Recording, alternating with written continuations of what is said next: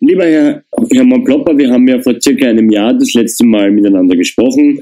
Damals ging es ja um das Buch Die Macher hinter den Kulissen auf dem Nomen Verlag. Jetzt haben Sie aktuell auf Ihrem eigenen Verlag, dem Liebsen Verlag, zwei neue Bücher. Das eine ist vom Tim Anderson, Der schmutzige Krieg gegen Syrien. Ja. Können Sie das mal genau in die Kamera zeigen, bitte? Noch länger? Ja. Ich habe das Buch schon gelesen und ich kann es wirklich nur jedem empfehlen. Und dann gibt es ja noch äh, ihr eigenes Baby, Hitlers amerikanische Lehrer.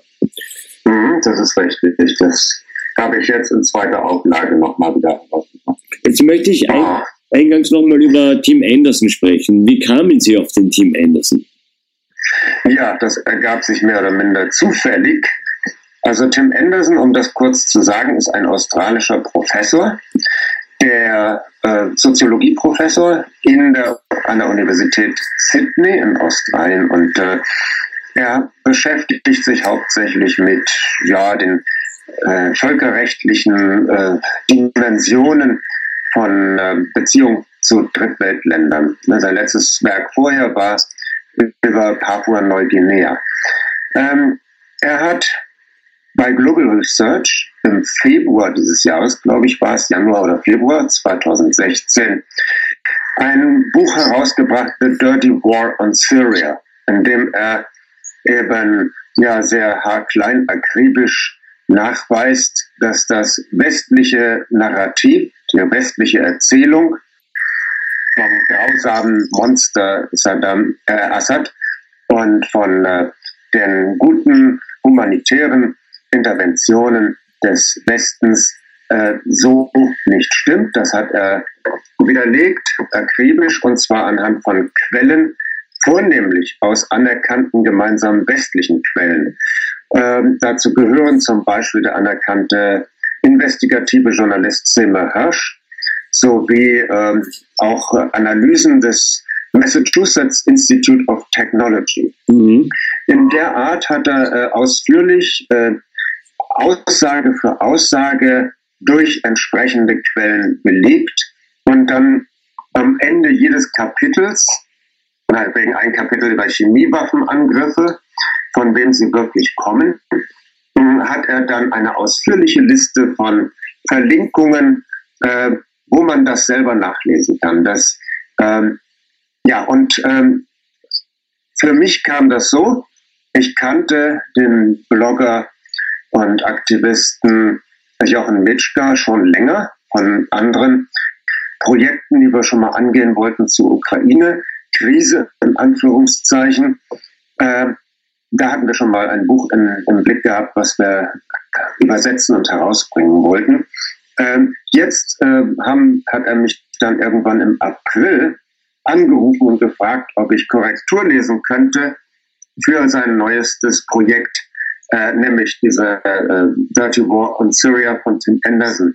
Er wollte das in Eigenarbeit übersetzen und äh, fragte mich, ob ich Korrektur lesen und lektorieren möchte. Dann habe ich erstmal gefragt, ja nun, hast du denn überhaupt schon einen Verlag? Das war jetzt noch nicht klar, habe ich gesagt, ich habe ja einen Verlag, dann machen wir das einfach alles zu zweit. Dann wissen wir, dass es erstens zeitnah herauskommt, dass uns da keiner dazwischen labert. Und zwar äh, außerdem äh, sind wir dann, glaube ich, zu zweit auch sehr, sehr effizientes Gespann. Und dann haben wir es doch tatsächlich geschafft, das in äh, Mitte Juni auf den Markt gebracht zu haben. Und äh, danach ergab sich dann, dass Tim Anderson eingeladen wurde äh, zu einer Syrien-Konferenz in Griechenland auf der Insel Universität Lesbos. Und dann haben wir gesagt, gut, dann, dann stellt er sein Buch auch gleich in Berlin vor. Dann habe ich das Haus der Demokratie und Menschenrechte in äh, Berlin, Prenzlauer Berg angemietet und dann haben wir da auch gleich eine äh, Veranstaltung gemacht. Die war auch sehr schön, sehr erfolgreich und das wurde auch schon äh, dokumentiert und aufgenommen. Ich habe ihn dann noch durch verschiedene äh, Studios gescheucht zum, äh, für Interviews zum Aufnehmen. Und äh, eines ist mittlerweile, zwei sind raus, nämlich äh, RT Deutsch und das andere Ken Jepsen. Und dieser Vortrag auf äh, in dem Haus für Demokratie und Menschenrechte wird auch noch demnächst bei Kenneth M. veröffentlicht werden. Ähm, ja, und das äh, ergab sich sozusagen eher rein zufällig. Mm, und das ist eigentlich, habe ich in meinem Verlag nur gegründet, um meine eigenen Bücher zu publizieren, um keinerlei Kompromisse mit irgendwelchen Lektoren oder Verlagslinien machen zu müssen, sondern meine eigene Linie zu haben. Hm. Darf ich fragen? Und äh, ja, bitte. Gab es, als Sie das Buch gelesen haben, etwas, was Sie besonders überrascht hat oder was Neues? Bitte? Äh, als Sie das Buch gelesen haben von Tim Anderson, gab es da irgendwelche Erkenntnisse über Syrien, die Ihnen neu waren? Äh, mir war so ziemlich das meiste neu, weil ich selber jetzt mich nicht äh, mit Syrien bis dahin beschäftigt hatte. Ich bin auch selber noch nie in Syrien gewesen. Im Gegensatz zu Tim Anderson, ja, der ja auch äh, sogar bei Assad war, was ihm dann vorgeworfen wurde. Aber was ist das für ein Demokratieverständnis? Äh, es gilt ja eigentlich immer noch Audiatur et altera pars, dass man nämlich beide Seiten hört, bevor man sich ein Urteil bildet. Und das hat er gemacht. Natürlich hat er nicht äh, die ISIS-Kopfschlechter äh, äh, interviewt, weil er damit rechnen konnte, dass er dann seinen Kopf unterm Arm nach Hause tra hätte tragen können. Äh, ich persönlich, hm, mein Schwerpunkt sind ja mehr transatlantische Netzwerke oder überhaupt Strategien amerikanischer Thinktanks und ihrer Ableger in Deutschland. Ähm, aber ich habe mich natürlich dann da auch ein bisschen reingekniet, hm, will aber bis heute nicht behaupten, dass ich jetzt ein Syrien-Experte wäre. Wir haben in Deutschland exzellente Experten, natürlich auch Karin Leugefeld, mhm. Professor Meyer, Vornamen weiß ich jetzt im Moment nicht, von der Universität ähm, Mainz. Bruno Schierer Und, ist auch gut. Wer? Bruno Schierer. Äh, den kennt mich jetzt ehrlich gesagt gar nicht, aber ähm, ja, natürlich äh, Todenhöfer, aber natürlich sehr spezialisiert jetzt auf äh, IS und sozusagen das Innenleben, der Funktionsweise der IS. Äh, Lüders hatte ich, glaube ich, schon genannt.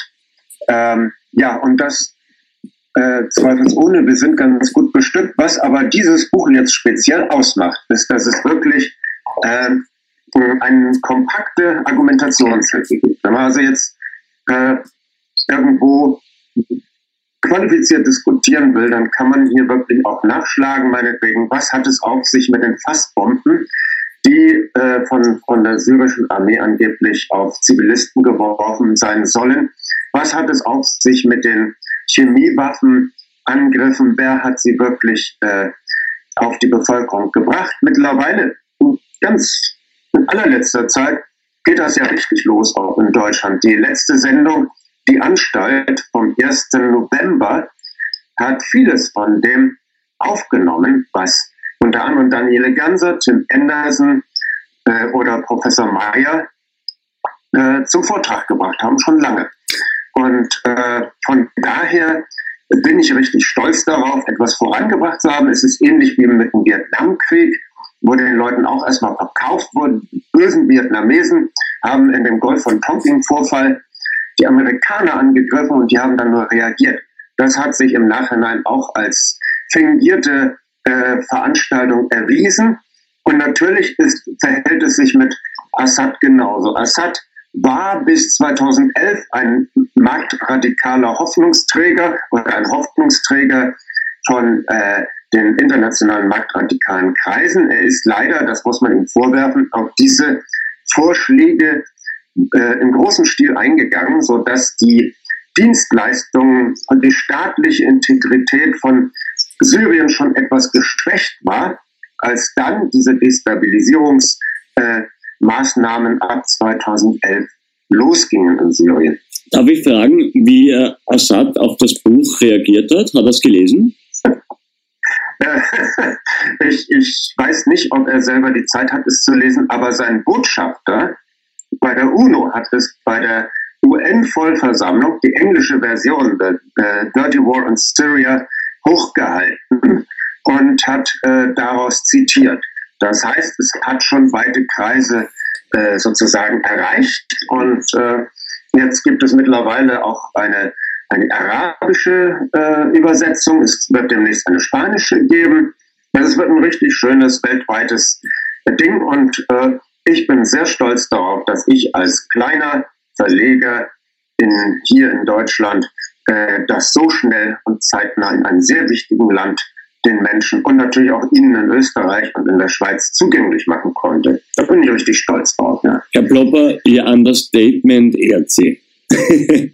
Welches Understatement? Naja, als kleiner Verleger, weil die Bücher, die Sie veröffentlicht haben, sind meiner Ansicht nach sehr, sehr wichtige Bücher. Ja, das ist nett, aber ich meinte jetzt so ökonomisch gesehen. Ja, ja, klar. Gut, Sie sind jetzt kein, kein, kein, ich, Man sagt, ja. kein, kein äh, Jochen Kopp, das ist mir schon klar, ja. Ja, ja, ja. Äh, nee, da kann ich nicht, nicht mithalten einstweilen. Ne? ja. Mhm. Ähm, wie sehen Sie jetzt das aufgrund der äh, Präsidentschaftswahl, die wir in den USA hatten? Wie überraschend war das für Sie, dass jetzt Trump gewinnt? Äh, äh, dass Donald Trump jetzt gewonnen hat. Oder was meinen Sie? Ja, richtig, ja. Ja, also das kann eigentlich nur für die transatlantischen Selbstbeweihräucherer irgendwie überraschend sein. Ähm, ich habe auch durch Bekannte in den USA gehört, was für eine immense Anti-Establishment-Stimmung in der Provinz ist. Wie, wie groß und immer größer der Abstand wird zwischen den einfachen Bürgern irgendwo in Kalifornien oder in Arizona oder in Colorado zu dem Establishment in Washington. Also das ist, das wird immer größer und die Empörung über diese Selbstgenügsamkeit dieser neofeudalen Kaste in Washington und New York ist bei der Bevölkerung der USA deutlich zu spüren. Und wenn Sie jetzt, äh, ich weiß gar nicht, wie hoch war denn überhaupt die Wahlbeteiligung, und das habe ich jetzt gar nicht mit, die ist ja normalerweise immer sehr mickrig, wie bei uns bei Bürgermeisterwahlen, äh, wahrscheinlich irgendwo bei 50 Prozent, nehme ich an. Ich glaube, sie war höher. Wenn die Leute, was denn? Sie war höher. War höher. Ähm, es war erkennbar, dass äh, die Leute sicher Trump auch nicht so doll fanden. Es ist ja gar nicht klar, was er eigentlich will. Es ist ja völlig inkonsistent was er, und widersprüchlich, was er alles vom Stapel gelassen hat. Sondern dass die Leute einfach nicht wollten, dass diese Clinton mit ihrer äh, Kriegsgeilheit, ich sag's mal etwas überzeichnet, äh, das wollten die Leute nicht mehr. Das, das äh, hängt ihnen langsam zum Hals raus, immer mehr zu bluten, immer mehr vergammelte Straßen, immer mehr Obdachlose zu haben, damit diese irrsinnigen Kriege geführt werden, damit der militärindustrielle Komplex wie ein Krebsgeschwür die US-Gesellschaft zerfrisst. Immer mehr US-Bürger haben davon, mit Verlaub gesagt, die Schnauze voll. Also das war unübersehbar und äh, ich sage mal, einige Leute haben auch vorher schon was gemurmelt von einem Erdrutschsieg von Trump. So ein Erdrutschsieg ist es ja jetzt gar nicht geworden, aber es hat anscheinend ausgereicht, um äh, Frau Clinton zu schlagen. Und, äh, und dieses geheuchelte Entsetzen bei den transatlantischen Seilschaften, denen ja sozusagen meine besondere Obhut äh, gehört, ähm, ist natürlich groß, weil sie haben jetzt ihren, ihren Herrn verloren. Äh, sie wissen nicht, der neue Präsident, ist das jemand, äh, der sie weiterführen wird wie bisher oder wird er sie womöglich wie, wie Waisenkinder behandeln? Da dürfen wir alle gespannt sein. Mhm. Ähm, es ist eine absolute Katze im Sack, die die Amerikaner da äh, sich gekauft haben. Und äh, ich denke mal, das liegt nur daran, dass man eben Bernie Sanders ausgekickt hat auf unfaire Weise. Richtig. Sonst wäre mit Sicherheit Bernie Sanders Präsident geworden. Ja, ich meine, dass Trump ein Egomane ist und, und, und alles, das, das ist, steht außer Frage. Ähm, ich glaube, oder meine Hoffnung besteht nur darin, dass Trump äh, das geringere Übel ist, ganz einfach, ja. Weil ähm, für die für die Welt ist Trump sicher äh, weniger gefährlich als Hillary Clinton. Äh, ich nehme das auch mal an. Also klar, heute war gerade ein Interview äh, auf RT Deutsch mit äh, Professor Rainer Rotfuß. Der malt allerdings für meine Meinung ein zu optimistisches Bild. Er hat gesagt, dass äh, Trump wohl ähm, ja, eine gute Beziehung jetzt zu allen Ländern haben wollte und diesen Unipolarismus äh, nicht weiter betreiben wolle.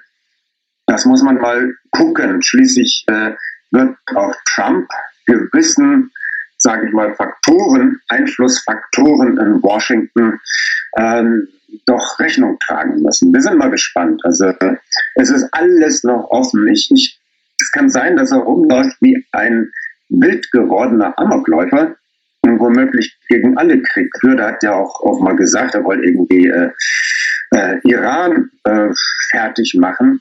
Allerdings äh, hat das auch Hillary Clinton gesagt. Sie hat gesagt, äh, sie möchte äh, unter Umständen den Iran auslöschen, to mhm. obliterate. Also so radikal hat es ja nun Trump nie gesagt. Jetzt wird ja Donald Trump durch seinen äh, äh, Assistenten eine gewisse Nähe zu Wladimir Putin nachgesagt. Wie ist, äh, ja? wie ist das zu bewerten? Äh, welcher Assistent soll das? Das war einer seiner Berater, das, das, das ging dann durch die Medien, äh, war dann natürlich, wurde aufgebauscht, das ist ein Skandal, äh, so quasi, dass Trump eine Marionette Putins sei, was ja natürlich nicht. Das ist das Narrativ der, der, des ganzen militärindustriellen Komplexes. Damit ist ja Hillary Clinton die ganze Zeit durch die Gegend gelaufen mit dieser Geschichte äh, und hat ja auch gesagt, die ganzen gehackten E-Mails dahinter stünde Putin. Äh, das konnte sie aber nie beweisen. Und äh, ich, ich, nehme mal an, ja. Was ja nur seltsam ist, dass die gehackten E-Mails äh, auf dem äh, Laptop äh, des Ex-Mannes ihrer Assistentin gelandet sind und der Mann ist äh, Mossad-Agent. Aha.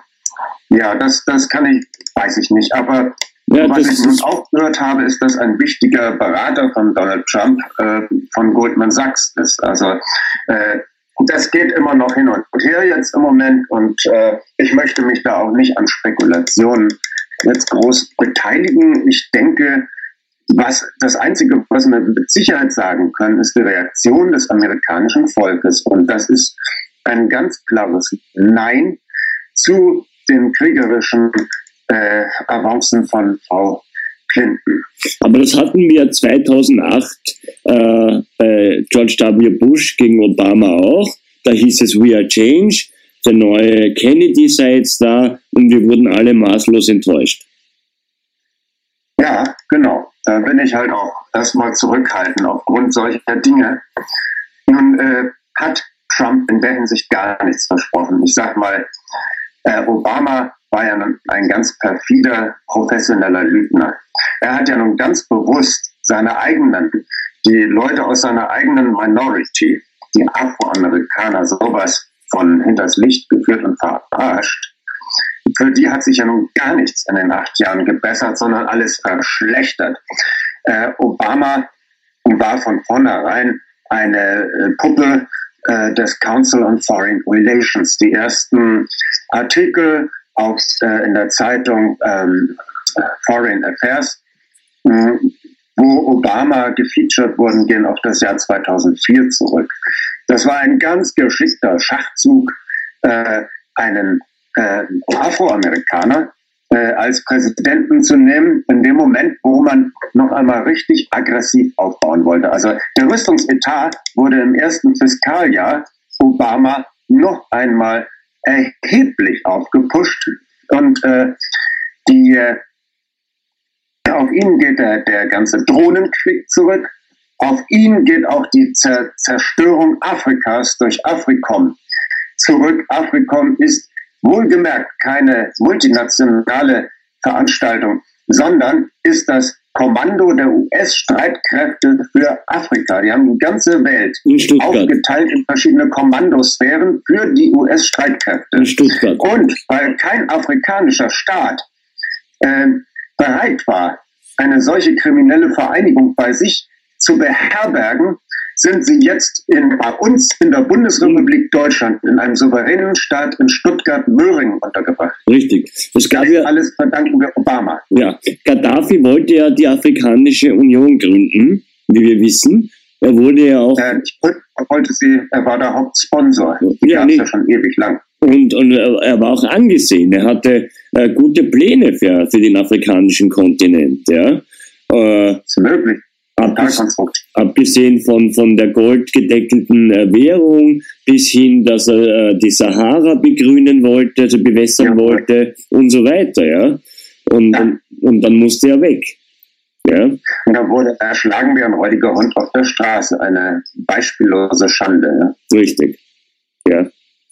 Äh, zu Obama nochmal. Bei Obama äh, gibt es ja mittlerweile Indizien, dass der Mann gar kein amerikanischer Staatsbürger sei, sondern Kenianer. Sein Vater war ja kenianischer Staatsbürger. Das heißt, in dem Sinne gehört er jetzt nicht im engeren Sinne eigentlich zu den Afroamerikanern, aber da wollen wir jetzt mal nicht so kleinlich sein. Also, naja, aber er hat äh, ja, Entschuldigung, dass ich Sie unterbreche, es gab ja diese Diskussion in Amerika und dann musste er notgedrungen auf der Seite des Weißen Hauses äh, seine Geburtsurkunde äh, präsentieren. Und das war eine Photoshop-Datei, die konnte man runterladen, das habe ich dann auch getan. Und das war so schlecht, äh, da waren alle Layer äh, äh, zu sehen. Das heißt, man konnte die Unterschrift wegnehmen, den Namen, es war alles zusammengebastelt. Mhm. Ja, naja gut. Äh, ich sag mal, wir messen ihn mal an seiner Politik in den acht Jahren und da ist weder für die für die Armen irgendetwas herausgekommen. Er hat auch keine, wie er es ja angedeutet hatte, dass er die Basisbewegung, die Menschen an der Basis stärkt. Yes, we can. Das ist alles nicht gewesen. Und äh, stattdessen ist alles noch schlimmer geworden. Und äh, ich sag mal, die, die Schwarzen, die, die, die afroamerikanischen Mitbürger sind nicht aus den Todeszellen äh, befreit worden. Mumia Abu Shamal, mhm. der schwarze äh, Journalist, verrottet langsam in der Todeszelle seit Jahrzehnten, seit 35 Jahren, glaube ich. Daran hat Obama auch nichts geändert. Ja, das ist richtig. Ähm, welche Hoffnung ähm, haben Sie jetzt, weil wir merken ja, dass wir in ganz Europa einen Zulauf zu diesen sogenannten populistischen Rechtsparteien haben. Ob es ja. jetzt AfD, FPÖ, Front National, Flamsbelangs oder wie auch immer heißen, diese Parteien gewinnen massiven Zulauf. Ähm, wie gefährlich ist das Ihrer Einschätzung nach? Ja, das ist äh, natürlich sehr gefährlich, äh, weil das sind ja synthetische Gruppierungen. Äh, das ist die Ersatzreserve, das ist die outgesourcete Ersatzreserve der jeweils herrschenden konservativen Parteien. Äh, die AfD ist zusammengestoppelt aus, äh, aus Polit ehemaligen Politikern der CDU und der FDP. Ähm, und äh, sie haben eine, äh, ein Programm, das ja, es liest ja keiner. Sie versprechen, Sie, Sie können da ruhig alles Mögliche fordern, es liest eh keiner. Äh, ich habe mir die Mühe gemacht. Es ist ja ein einziges marktradikales Konzept. Äh, und es ist andererseits ein Ja zu, zur, ja, zur NATO, Ja zu unseren Verpflichtungen gegenüber Israel, und äh, es ist nichts anders als bei anderen. Es wird nur herumgetönt, es werden gewisse Sentiments äh, in der Bevölkerung angesprochen, die, sage ich mal, äh, eine gewisse Berechtigung haben. Äh, wir haben in Deutschland im Laufe von 150 Jahren einen Sozialstandard aufgebaut, die, unsere Altvorderen, die, Sozial, die, die, die sozialen Bewegungen, die Arbeiterbewegung in einer genialen Koalition mit dem Bildungsbürgertum und mit, mit preußischem Verständnis von Pflichterfüllung für die Untertanen, ich sage es mal so, äh, wie es damals formuliert wurde, äh, wo der Staat Preußen sich darum bemüht hat, die Menschen in der Fläche zu versorgen durch Sparkassen und Genossenschaften massiv unterstützt hat. Mhm. Der diffamierte Staat Preußen. Und das wurde dann auch weitergeführt, auch in der Weimarer Republik trotz massiver Stürmanöver damals schon durch äh, JP Morgan und andere Großbanken mhm. und ihrer äh, militärischen Erfüllungsgehilfen. Ähm, das alles steht in der Tat zur Disposition. Was wir erleben, ist, dass äh, eine Globalgesellschaft fabriziert wird, in der mh, hm, diese kulturellen Unterschiede, die kulturelle Vielfalt und sprachliche Vielfalt zerstört wird und wo ein Einheitsbrei entsteht, wo wir amerikanisiert werden, äh, wie es in den USA üblich ist, da, da werden die verschiedenen Ethnien, die zugewandert sind, gegeneinander ausgespielt. Wir haben das jetzt beobachtet bei diesem angeblichen äh, Vergewaltigungsfall mit dem russischen Mädchen. Also die schon eingewanderten russischen äh, oder Russlanddeutschen mhm. äh, haben sich sozusagen gegen die Muslime mit den mit den äh, vorher schon lebenden Deutschen solidarisiert, auf, um, um selber sozusagen auf Kosten der neuen Leute sich selber zu befestigen ähm, und äh, zu etablieren als die, die schon da sind. Und äh, die nächsten nachfolgenden Gruppen werden es gegenüber den dann nachfolgenden auch wieder machen. Was ich sagen will, ich will weder die Russlanddeutschen noch sonst jemanden irgendwie jetzt äh, kritisieren oder anklagen. Es geht nur darum, teile und herrsche. Es wird versucht, die verschiedenen Völkerschaften, äh, die einwandern, gegeneinander aufzuhetzen. Und wir haben irgendwann eine Sache, wo es nicht mehr möglich ist, Sozialstandards, die mühsam errungen worden sind, weiter zu bewahren, weil erstens das Bewusstsein darüber, dass es sie gibt, nicht mehr da ist. Mhm. Zweitens eben auch eine Verständigung zwischen den Menschen in den unteren Segmenten der Gesellschaft nicht mehr möglich ist. Das heißt, hier muss massiv daran gearbeitet werden, dass wir zu einem zueinander finden. Und das ist genau der Punkt, wo die AfD oder auch Pegida ganz zynisch ansetzen und Kapital rausschlagen, indem sie nämlich genau da spalten und, und Hass erzeugen. In dem Programm der AfD wird zu jeder Frage äh, der Sicherheit oder ob es um Wirtschaft geht, immer ein Bezug zu Ausländern hergestellt, zu Einwanderern. Äh, ganz bewusst, um zu spalten und Hass zu sehen.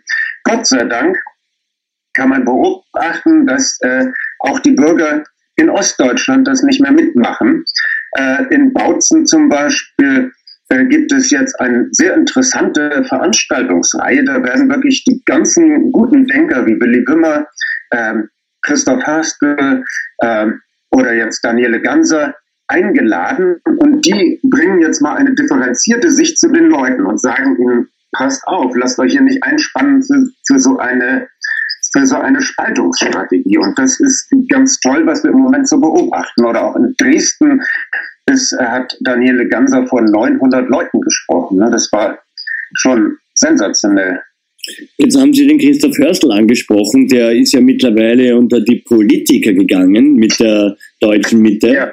Äh, er sagt ja, äh, und da bin ich seiner Meinung, dass äh, man keine Partei wählen kann, die nicht das Geldsystem ändern möchte.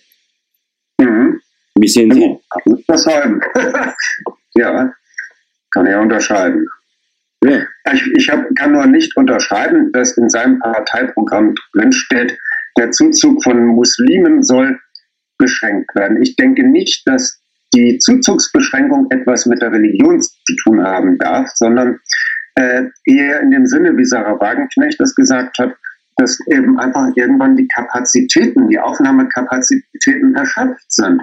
Und dass auch die Menschen unten, es wird ja nicht, es werden ja keine äh, Flüchtlinge jetzt in den, in den Luxusvillen von Hamburg-Blankenese einquartiert, sondern irgendwo in Bergedorf, Hamburg-Bergedorf bei den Arbeitern. Und das ist, diese Menschen sind sowieso schon Oberkante oder auch die Menschen im Osten fühlen sich kolonisiert in, in, in Ostdeutschland. Die jetzt auch noch zusätzlich mit diesen Problemen alleine zu lassen, ist eine, eine perfide äh, Art und das hat überhaupt nichts mit Muslimen oder sonst was zu tun oder Christen oder Orthodoxen oder sonst was. Da muss ich sagen, kann ich Hörstel nicht folgen. Äh, das kann man schlecht an solchen Dingen festmachen.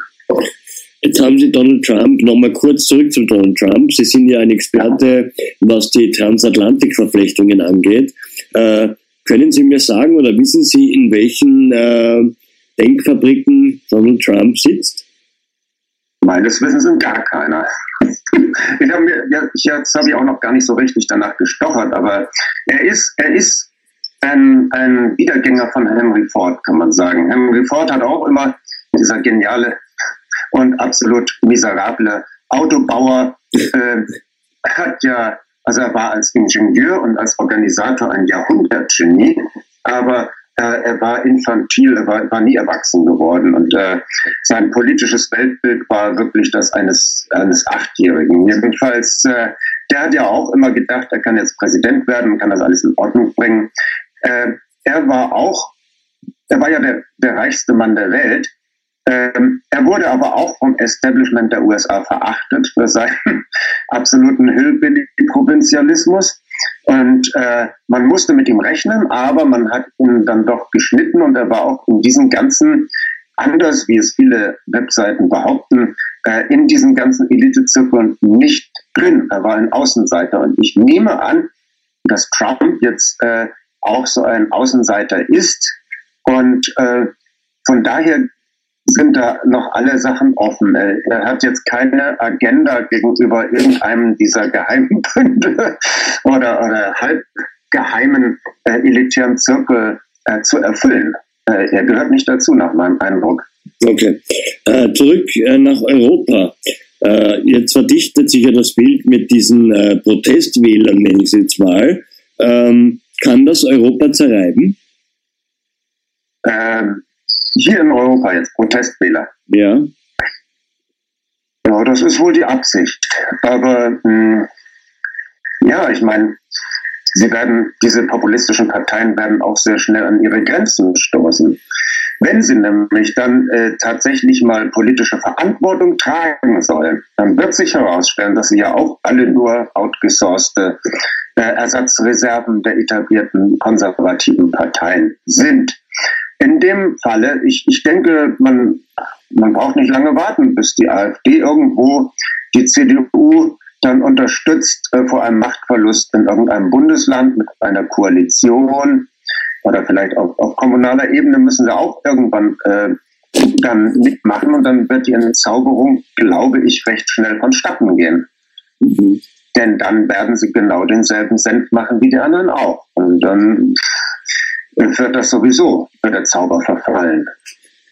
Jetzt hatten wir in Europa ja, vor allem in Frankreich, im Jahr 2015 mehrere Terroranschläge, ich sage mal Charlie Hebdo, wo ich mhm. persönlich mir ziemlich sicher bin, dass das eine False Flag Aktion war.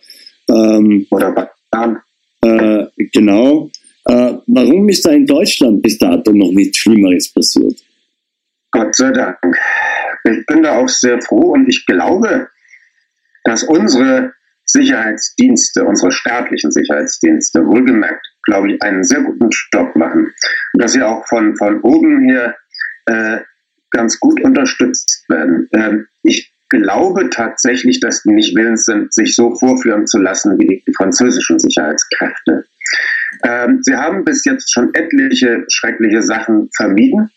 Ähm, und deswegen wird auch in Deutschland die Axt woanders angesetzt. Denn natürlich ist es das Interesse der USA, also dieser Transatlantiker, die jetzt gerade mit Frau Clinton eine Ohrfeige bekommen haben von ihrer eigenen Bevölkerung, ist es das Ziel, Europa zu destabilisieren und zu schwächen. Ja.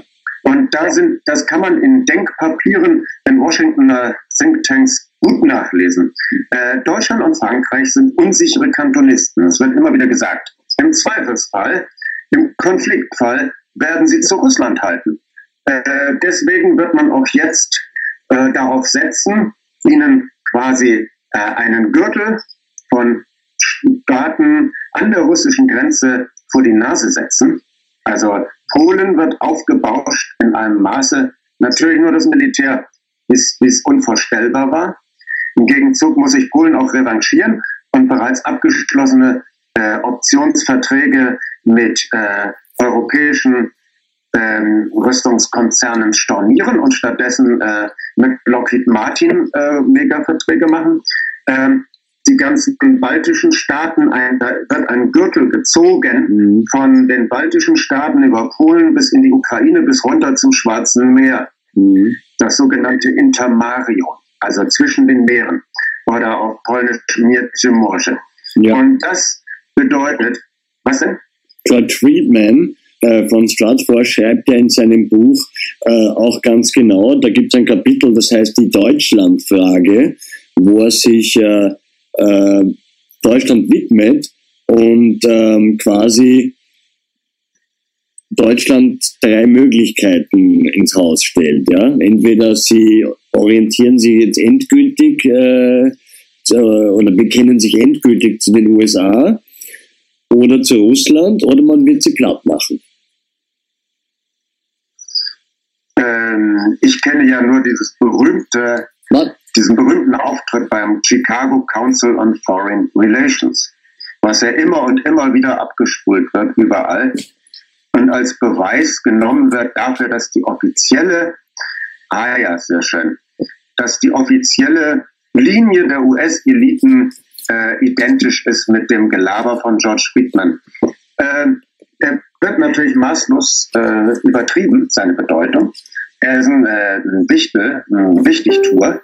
Äh, das zeigt sich daran, ich habe neulich mal irgendwie Zugang zu einem Artikel von Strat vor, das ist ja seine Firma da, ja. äh, mh, gemacht und äh, seitdem werde ich vollgemüllt, damit doch bitte dort Abonnent zu werden. Subscribe to Stratfor. Ähm, wenn die darauf angewiesen sind, einen solchen Würstel wie mich als äh, Sponsor zu haben, dann können sie weiß Gott nicht so wichtig sein. Und wenn man das liest, es gibt auch in The Atlantic einen durchaus intelligenten Verriss von den Stratfor-Analysen. Das ist so ein breit getretenes Gelaber. Es nervt und es ist kaum irgendwas drin, was nicht vorher schon in irgendeinem New York Times oder sonst wo gestanden hat. Aber davon mal ab. Es ist die Strategie der USA seit, und da habe ich ganz andere äh, Belege, seit 1907, schon damals hat äh, Archibald Coolidge, äh, die USA as a World Power, geschrieben, dass eben äh, die, die Deutschland und Russland die, die gefährlichsten Rivalen der USA sind. Das, das waren ja damals die beiden Staaten, die am dynamischsten nach oben stiegen. Und äh, dann war natürlich die Maßnahme erstmal im Ersten Weltkrieg äh, Deutschland platt zu machen, so weit zu schwächen. Man hat es ja nicht ganz geschafft, dann hat man eben noch destabilisiert in den 20er Jahren, was, was das Zeug hielt. Es war sozusagen eine Art von Syrien Soft äh. Und äh, äh, was da abging, dann hat man die Nazis installiert und äh, Deutschland dann entgegen auch der Mehrheitsmeinung in der deutschen politischen Rechten gegen Russland gehetzt. Und äh, da haben die beiden sich dann zerrieben. Da hat man lachend äh, sozusagen dann die weitere Schwächung äh, akzeptiert. Und äh, ja, jetzt könnten wir in der Tat, wenn wir den Punischen Krieg sehen, die, die Karthager waren ja die größten Rivalen der Römer, entsprechend es scheint sich abzuspulen und äh, äh, dass äh, jetzt also Deutschland womöglich endgültig platt gemacht wird. Wenn man jetzt guckt, und damit kommen wir auf Ihre Frage zurück, äh, die, man kriegt Deutschland anscheinend nicht mit dieser äh, Terrorismuskeule klein. Die deutschen Sicherheitsdienste sind entschlossen, das nicht zuzulassen. Stattdessen findet hier ein unglaublicher Wirtschaftskrieg statt. Richtig. Äh, VW, denn äh, all das, was VW zum Vorwurf gemacht wird und wofür sie zu futuristischen Geldforderungen erpresst werden, trifft für alle Konkurrenten zu.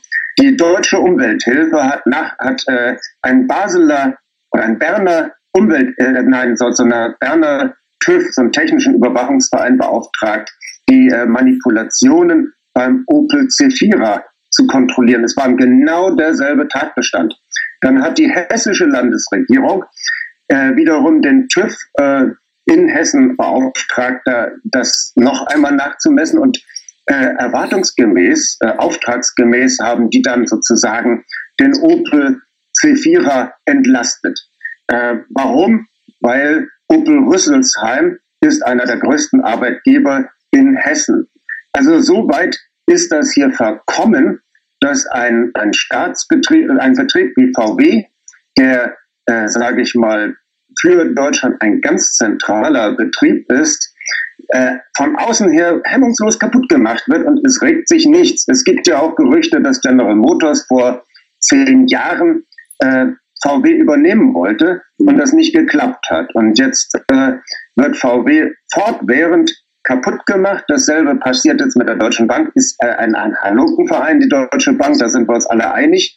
Aber dieser gezielte Krieg gegen die Deutsche Bank von den USA ist also unverkennbar ein Teil des Wirtschaftskrieges, den das US-Imperium gegen die deutsche Wirtschaft macht. Und es ist schon ein Armutszeugnis, wenn unsere Wirtschaftseliten da überhaupt nichts äh, unternehmen, sondern so tun, als wäre nichts passiert. Solange es meinen Konzern nicht betrifft, ist mir das egal. Sollen sie den abschlachten. Also, äh, ja, ja, da wollte ich jetzt gerade fragen. Ich meine, es ist ja ganz offensichtlich, dass die USA einen Wirtschaftskrieg gegen Deutschland betreiben äh, und ja. Frau Merkel äh, schaut einfach zu, wie der Rest der deutschen ja. Regierung. Richtig, das ist schon eine, ein, ein extremes Stück von Verkommenheit. Also äh, das, das habe ich ja in meinem Buch Die Macher hinter den Kulissen auch äh, gezeigt, wie das eben vonstatten geht. Und, äh, und die sind in der Tat von den, von den US-Seilschaften eingesetzt, die verdanken ihren Job den US-Seilschaften und man kann an, dem, an der Demontage von äh, Herrn Wulff, dem ehemaligen Bundespräsidenten, sehen, wie jemand, der durch diese Seilschaften nach oben gekommen ist, ganz schnell demontiert werden kann und ruiniert werden kann, wenn er noch einmal Widerworte äh, macht. Und er hätte sich ja auch zu dieser Demontage von VW Widerworte gemacht. Und äh, dann ist er aber, dann hat er keine Hausmacht. Seine einzige äh, Hausmacht sind die US-Seilschaften. Und wenn die ihn platt machen, dann ist er erledigt, dann hat er nichts mehr. Mhm. So, und das ist bei all diesen Leuten so, dass sie dann keine Möglichkeit haben, äh, sich dann wirklich mal einen, einen äh, Rückenwind, eine Unterstützung von der wirklichen Basis zu holen. Sie haben keine. Im Osten können diese ganzen Typen schon lange nicht mehr äh, auf einer Einkaufspassage spazieren gehen, überall beschimpft als Volksverräter. Ja, ja. Und äh, das ist einfach, äh, die, ja, das ist dasselbe wie in den USA. Die Distanz zwischen diesen Leuten im Hochsicherheitstrakt im goldenen Käfig und, und den Menschen an der Basis ist, ist so groß geworden, das ist überhaupt nicht mehr vermittelbar. Das ist eben wie äh, in der kurz vor der französischen Revolution, wo die Königin Marie Antoinette äh, sagte, was, die Leute haben kein, haben kein Brot zu essen und hungern, dann sollen sie doch Kuchen essen. Wir haben solche Statements äh, schon in abgewandelter Form von unseren jetzigen Eliten erhalten. Und äh, was danach passiert ist, äh, mit den französischen feudalen Eliten wissen wir aus den Geschichtsbüchern. Ja, es läuft ja vieles darauf hinaus, dass Frau Merkel äh, den Helmut Kohl äh, Konkurrenz machen möchte und eine dritte Amtszeit anstreben möchte. Ähm, ja. Dazu äh, feiert man, dass man CETA äh, quasi abgeschwächt hat, dieses Freihandelsabkommen mit Kanada, was ja de facto, was nur die wenigsten wissen, ja eigentlich ein Freibrief auch für Amerika ist, weil die Amerikaner können jetzt in Kanada ihre Firmen gründen und das ganze Spielchen über Kanada austreiben. It's a license to kill. Das ist eindeutig kein freier Wettbewerb. Es ist kein Freihandel. Es ist das pure Gegenteil. Das sage ich ja. Äh, die Schwächeren werden platt gemacht. Es ist ein, eine reine Jagdschein für die ganz Großen, die Kapitalkonzentration bis zum absoluten Unmöglichkeitspunkt zu eskalieren. Ja. Ja, da waren, glaube ich, eine Million Menschen in Berlin auf der Straße und dann sagte ein Sigmar Gabriel, ach, die Menschen, die haben doch nichts zu melden. Ja? Ach, der, der hat doch, der hat sich doch da beim Weltwirtschaftsgipfel unglaublich geschmeichelt gefühlt, als er da zwischen den ganzen Multimilliardären saß bei einer Gesprächsrunde und hat er doch gesagt, die Deutschen ähm, ja, sind sehr wohlhabend und auch ein bisschen hysterisch. also äh, ich sag mal, mh, hm, ne? also schon ziemlich weit weg von der Realität. Was ich vermisse in Deutschland ist äh, der Nachwuchs. Ich, ich sehe keinen äh, in keiner Partei ähm, außer die Sarah Wagenknecht, aber auch die hat schwierig in der Linken, äh, sehe ich keine Politikerin oder Politiker, wo ich sage, der Mann oder die Frau hat das Charisma, da was zu ändern. Ja, also das, das ist dieser immense Konformitätsdruck. Also äh, du kannst ja heutzutage nur noch äh, intrigieren und äh, andere äh, Doubles von dir selber sozusagen äh, aus dem Weg räumen. Also äh, sie sind ja alle irgendwie geklont. Und das ist ja genau dasselbe im Journalismus. Es ist ein solcher Konformitätsdruck. Auch da gibt es doch keine, keine Edelfeder mehr, keinen guten Autor, wo die Leute wirklich sagen, boah, ist kein Sebastian Hafner.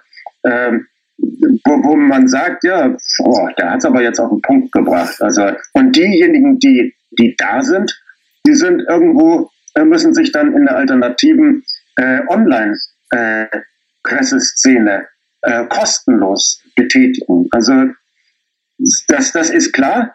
Wir haben natürlich Nachwuchsprobleme insofern, also Charisma oder sonst was, irgendwas Besonderes. Wenn man sich mal vorstellt, Willy Brandt war ja noch ein Typ, der äh, die Nazis überlebt hat, der die Weimarer Republik erlebt hat, der äh, abenteuerlich nach Norwegen geflüchtet ist, dort gelebt hat und dann wieder nach Deutschland gekommen ist und diesen ganzen Wechsel und den Krieg gesehen hat. Diese Menschen haben ja noch was erlebt und die haben ja noch, noch irgendwie, ja, ich, ich möchte die Abenteuer nicht teilen, aber sie, sie haben ja ein sehr abenteuerliches Leben geführt. Und das prägt natürlich und stärkt die Persönlichkeit. Und die jetzigen Typen, das sind ja nur noch langweilige Apparatschicks, die sich da von einer langweiligen Dinnerparty der Atlantikbrücke zum Espen Institut und dann zur, zum CDU-Vorstand schleppen. Und das ist sowas von sturzlangweilig. Welcher Mensch, der ein bisschen was erleben will, wird sich dann auf so eine Schnarcherveranstaltung noch einlassen wollen? Jetzt haben Sie den Willy Brandt angesprochen. Äh, kurz vor seinem Tod hat er der Egon Bahr quasi bestätigt, dass es diese ominöse Kanzlerakte gibt, die jeder deutsche gewählte Bundeskanzler unterschreiben muss, um sich quasi in den Dienste Washingtons zu stellen. Ja? Ähm.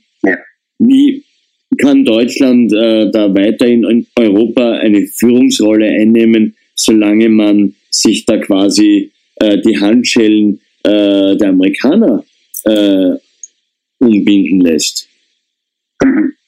Tja, wie lange? Ad infinitum bis zur eigenen Implosion. Aber äh, ich hoffe, dass es dazu nicht mehr kommen wird. Ich hoffe, dass wir mal irgendwie äh, ein bisschen mehr äh, Fleisch bekommen hier in der Politik. Ja. ja. Aber das kann doch von unten passieren von der Basis. Und da vermisse ich eben im Vergleich zu den 80er Jahren, da hatten wir ja auch Friedensbewegungen, äh, äh, die ja von den Gewerkschaften massiv gestützt wurden. Damals entstanden ja die Grünen, aus denen ja eine Kriegspartei geworden ist, wie wir wissen. Nur äh, diese Gewerkschaften gibt's nicht mehr. Ähm, was muss passieren? Was kann jeder Einzelne tun, damit wir alle gemeinsam äh, dem Establishment, und damit meine ich jetzt unserem politischen Establishment, zeigen, so nicht, wir wollen das nicht. Ja. Ja, das, das, das ist natürlich auch äh, der Kreativität der Menschen anheimgestellt. Ich kann nur meinen Beitrag leisten im Moment, indem ich halt äh, aufkläre und äh, die Zusammenhänge, Zusammenhänge herstelle. Und da muss ich sagen, habe ich ja schon einige Erfolge erzielt, indem äh, dieses ganze äh, Wissen über die Netzwerke, die diskreten Netzwerke zum Beispiel heute keine Verschwörungstheorie mehr ist, weil es jetzt gestützt auch auf die Forschung von Uwe Krüger Meldungsmacht. ein Medienwissenschaftler aus Leipzig einfach ein, eine, ein wissenschaftliches Unterfutter haben und wir so einen Schwachsinn wie äh, heimliche äh, Machenschaften der Illuminaten, der Juden, der Aliens nicht mehr länger hier äh, dulden müssen als, als Ablenkungstaktik, sondern wir können ganz klar und fundiert sagen, äh, es bestehen Affinitäten, es bestehen äh, Verpflichtungen, es gibt eine Korruption durch Nähe, wie es Uwe Krüger genannt hat. Das heißt, es ist mittlerweile schon, äh, also ich, ich stoße schon darauf, dass wenn ich mein, mein Buch mache, in den Kulissen irgendwo vorzeige, Leute sagen, ach, das wissen wir doch schon immer. so, so ein Ex-Post-Effekt. Äh, ich habe es mit sozusagen durchgedrückt hier in der deutschen Öffentlichkeit. Und jetzt ist es den Leuten schon so selbstverständlich, dass sie glauben, dass, dass sie das schon immer so gewusst hätten. Also das ist ein, ein ja, Phänomen, das die Demoskopen auch immer für sich ausnutzen. Und jetzt mit dem Syrienkrieg, jetzt sind wir gerade an dem Punkt, äh, ich sag mal, Vietnamkrieg war jahrelang halt äh, sozusagen eine humanitäre Veranstaltung der Amerikaner, auch für die Deutschen. Und äh, als es dann so richtig rauskam, 68, 69, was da wirklich passiert, da ist aber auch in Deutschland plötzlich was geplatzt. Und ich denke, wir sind jetzt gerade an dem Punkt, wo immer mehr Leute in Deutschland realisieren, was da wirklich passiert in Syrien und wer die Drahtzieher sind. Und ich bin stolz darauf, meinen Beitrag mit der Übersetzung dieses hervorragenden Buches von Tim Anderson geleistet zu haben. Also jeder tut sein, äh, sein Quäntchen, seine, seinen Beitrag und alles zusammen wird dann zu einem wunderbaren Mosaik einer neuen Gesellschaft. Ja. Das haben Sie schon gesagt. Äh, nur wenige Kilometer von Deutschland ist die Ukraine. Dort herrscht nach wie vor Bürgerkrieg, äh, mhm. auch wenn es medial ein bisschen äh, verschwunden ist. Ja. Das, ja, ja. Das ist ja genauso ein Stellvertreterkrieg wie in Syrien. Ja. Ähm, ja. Ähm, wie wird das ausgehen? da fragen Sie aber jetzt was. Ich, ich weiß, der Herr Klopper hat keine Glaskugel, aber. Ja, ich bin nicht Madame Buchela. Ja. Die Wahrsagerin. Nee, ähm, hm, das ist schwer zu sagen, weil jetzt natürlich auch gerade durch Trump könnten nochmal die Karten neu gemischt werden. Es ist auf jeden Fall spannend und äh, was ich aber glaube, wenn Trump sich den, dem äh, ganzen äh, NATO-Diskurs unterwirft, dann wird man natürlich da weiter sägen und bohren, um quasi die Ostgrenzen der Ukraine zur Ostgrenze der NATO zu machen. Dort finden ja ungeniert äh, NATO-Manöver statt innerhalb von der Ukraine. Und äh, das denke ich, äh, äh, ja, jetzt heben Sie gerade das Buch von Herrn Friedmann wieder hervor. Ja, ganz genau, weil aus dem einfachen Grund, er hat eine Karte, wo er darüber spricht, über die europäische Halbinsel. Und da zieht er einen Strich von St. Petersburg nach äh, Rostov am Don. Ja? Mhm. Und ja. alles westlich davon ist für ihn das, äh, die europäische Halbinsel und das östliche ist das europäische Festland. Und er meint, dass der, die europäische Halbinsel aufgrund dessen, dass es ein Vielvölkerstaat ist mit mehreren Kulturen, mehreren Sprachen, äh, dass das äh, zerrieben wird. Dass das was? Äh, zerrieben wird. Zerrieben wird. Mhm. Und äh, was passiert mit dem anderen? Mit dem äh, ja. europäischen Festland? Das europäische Festland hat natürlich auch mehrere Ethnien, über 100 Ethnien, aber davon sprechen die meisten Russen, ein paar sind Tataren, aber der Großteil sind Russen und da ist man sich ziemlich einig. Und äh, das heißt, das ist nicht einnehmbar, diese Festung oder äh, also, der, er schreibt, Insinuationen von Herrn Friedmann zu verstehen. Er schreibt, äh, zu Zeiten des Kalten Kriegs, äh, also manchmal ist Russland auch weiter in die Halbinsel vorgerückt, zu Zeiten des Kalten Krieges bis ins Herz Deutschlands. Aber kein Land auf der Halbinsel hat dauerhaft russisches Gebiet besetzt. Wer es, wie Napoleon und Hitler versucht hat, ging unter. Zwei Länder, der Rhein, Baltikum bis zur Ukraine und Polen bis Bulgarien, bilden das Grenzgebiet zwischen der europäischen Halbinsel und dem vereinten Russland. Mhm. Ja, ich finde äh, auch, also ich sag mal, ähm, wie ich schon sagte, George Friedman ist für mich ein kleiner Wichtigtour.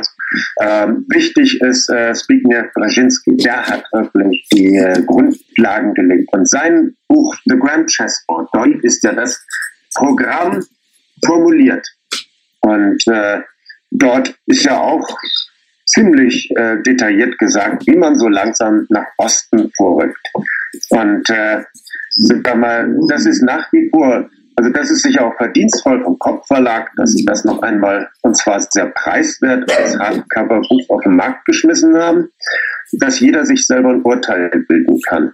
Ähm, dieses Buch muss jeder gelesen haben. Das ist, das ist wieder ein anderes. Richtig, auch von Brzezinski. Das wurde dann ins Deutsche übersetzt. Das heißt uh, Strategic Vision, America and the Crisis of Global Power. Von wann ist das? Ähm, das Buch ist erschienen. Nach, nach Mensch. 2012. 2012. Mhm. Ja, er hat danach noch ein paar Sachen geschrieben, die ich aber jetzt nicht mehr so äh, aufregend fand. Also äh, richtig auf den Punkt kommt da eben wirklich. Man muss auch bedenken, äh, in dem Grand Chessboard, man muss auch bedenken, Brzezinski ist ein Pole, immer geblieben.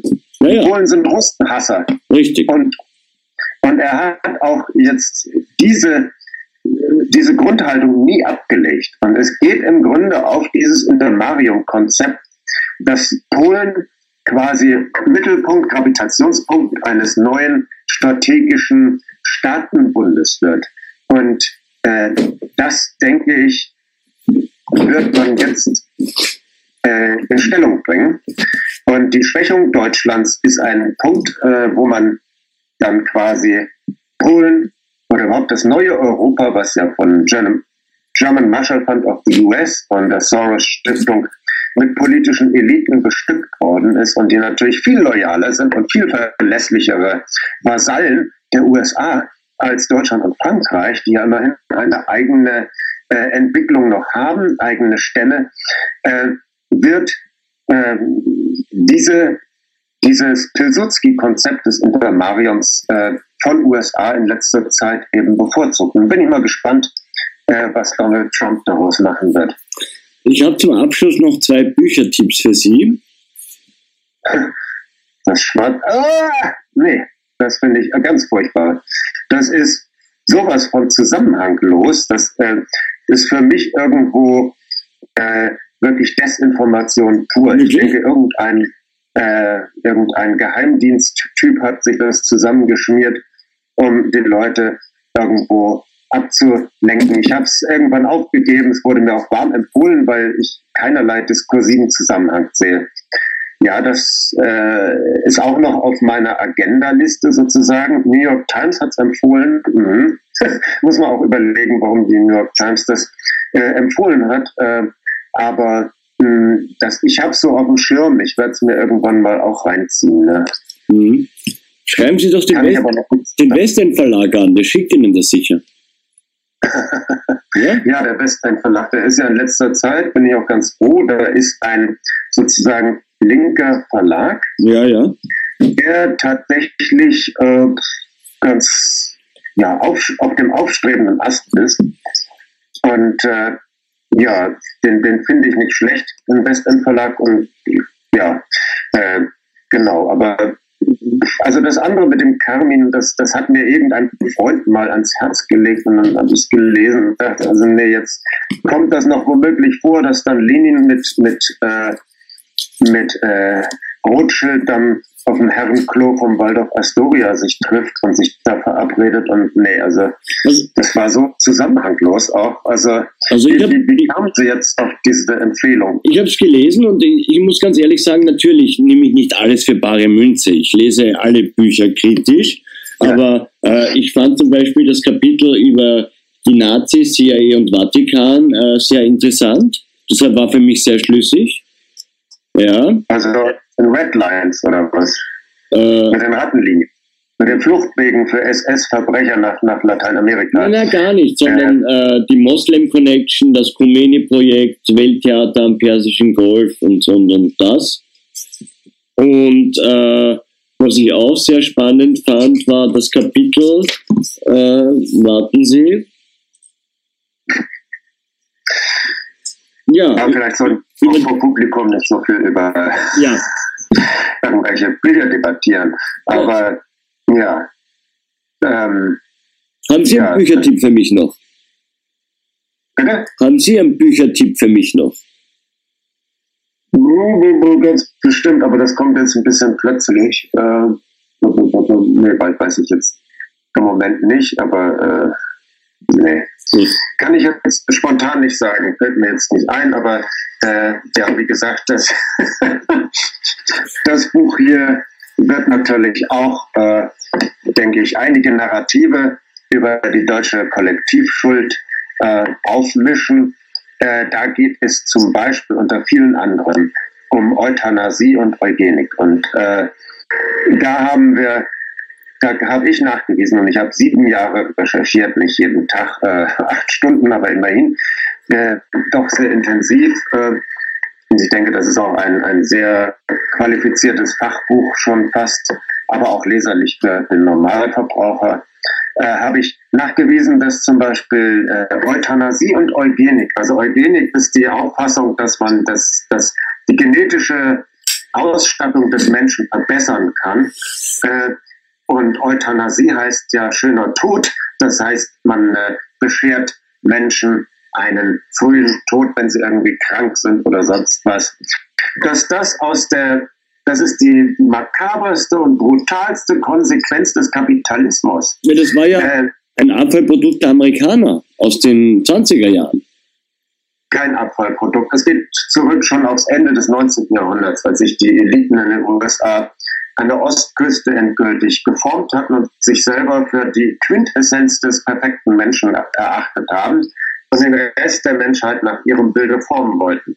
Aber dahinter, hinter diesem ideologischen Dünkel, steckt ja die, nichts anderes als die totale kapitalistische Wert Verwertungslogik. Das heißt, schon Ende des 19. Jahrhunderts gab es Bücher in den USA und in England, wo ausgerechnet wurde, wie viel erwirtschaftet ein Mensch für das Bruttosozialprodukt im Laufe seines Lebens? Oder kostet er womöglich nur was? Ist er nur eine Defizitveranstaltung? Dann muss man ihn ausknipsen. Äh, Margaret Sanger, die Begründerin der Birth Control League in den USA, äh, heute bekannt immer noch in der dritten Welt, aktiv als Planned Parenthood. So, zum Beispiel die Ein-Kind-Politik in Indien oder in China äh, durchgedrückt. Äh, diese Frau Margaret Sanger hat äh, Kalkulationen gemacht, hemmungslos darüber, wie viel kosten denn diese nutzlosen Existenzen der, der Volkswirtschaft der USA. Die Volkswirtschaft der USA müsste man dadurch stärken, dass man eben diese nutzlosen Existenzen auslöscht. Und äh, das war zu einer Zeit, als in Deutschland das noch absolut geächtet war. Der erste Anlauf war 1920 Binding-Hoche, die Denkschrift über die äh, Vernichtung ähm, von schwacher äh, oder minderwertiger Existenz oder so ähnlich. Kriegen Titel jetzt nicht genau zusammen. Das hat aber auch noch 1920, 21 eine äh, sehr einmütige, ablehnende Resonanz in Deutschland gefunden. Und erst durch die Nazis, erst durch den sozusagen durch die Rückendeckung durch vier Millionen paramilitärische SA-Soldaten konnte man das durchdrücken und man hat es aber trotzdem nur heimlich gemacht, bekanntlich. Äh, diese Vernichtung von behinderten Kindern heimlich. Und als dann äh, der, der Herr Galen, der, der Kardinal Galen, das dann gegeißelt hat, da waren die Nazis auch mal kurzfristig ein bisschen in der Defensive. Und äh, sie haben es dann noch heimlicher gemacht. Aber äh, das alles kam sozusagen erst mit dem Muster US-amerikanischer äh, äh, Strategien. Und das das ist also zum Beispiel ein Ausschnitt oder ja, äh, Eugenik, der, die deutsche Rassenhygiene war ein ganz anderer Dialekt der Eugenik, der dann auch, als die Nazis an die Macht kamen, an den Rand gedrückt wurden. Die Leute wurden, die Rassenhygieniker wurden verfolgt, weil sie zum Beispiel auch Juden waren.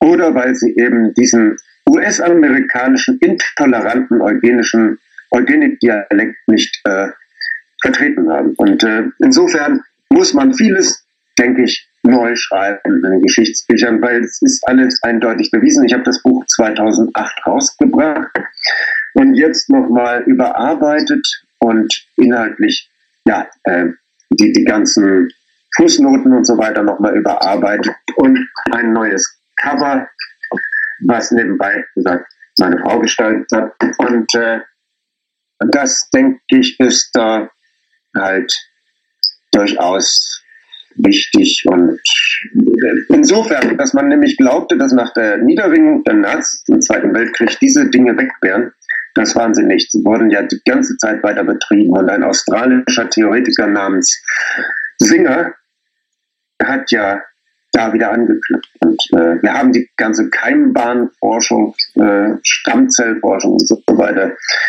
ist alles sozusagen eine Weiterführung der Eugenik. Und äh, wie, ja. kommt, wie kommt man auf die Idee, sich äh, Hitlers amerikanischen Lehrern zu widmen? Weil die Gefahr ist ja sehr groß, dass man da sehr schnell in die, in die rechte Ecke gedrängt wird. Hm, ja, ja, das, das, das ist immer wieder gerne genommen. Da muss man sich aber bitteschön mit den Fakten dann auch mal qualifiziert auseinandersetzen. Bis jetzt hat das noch keiner gewagt, noch keiner getan, wohlweislich, weil äh, meine Belege nun auch absolut wasserdicht sind. Und im Übrigen hat es auch in den USA schon einen äh, Autor gegeben, äh, äh, Edwin Black, The War Against the Weak, wo äh, die, die, die Machenschaften der diversen an, ähm, philanthropischen Stiftungen mhm. äh, dokumentiert hat. Das Buch ist bis heute, ist 2002 im September rausgekommen. Es ist bis heute nicht ins Deutsche übersetzt worden. Warum wohl? Und äh, also äh, ich fürchte das nicht. Mein Ansatz ist äh, ein, ein eher marxistischer, kapitalismuskritischer und darum habe ich das Buch auch äh, Mumia Abu Jambal gewidmet, damit er auch nicht ganz äh, in Vergessenheit gerät. Und äh, also das, das kann ich mit Gelassenheit über mich ergehen lassen. Äh, ich wünsche Ihnen ganz viel Erfolg mit diesem ja. Buch, auch mit dem Buch von Tim Anderson. Ja. Und äh, ich bedanke mich für das Gespräch. Es hat ja. wieder mal sehr viel Spaß gemacht. Ja. Und ich hoffe, wir wiederholen das im Bälde mal wieder. Wunderbar. Ich bedanke mich auch, Herr Cornelius.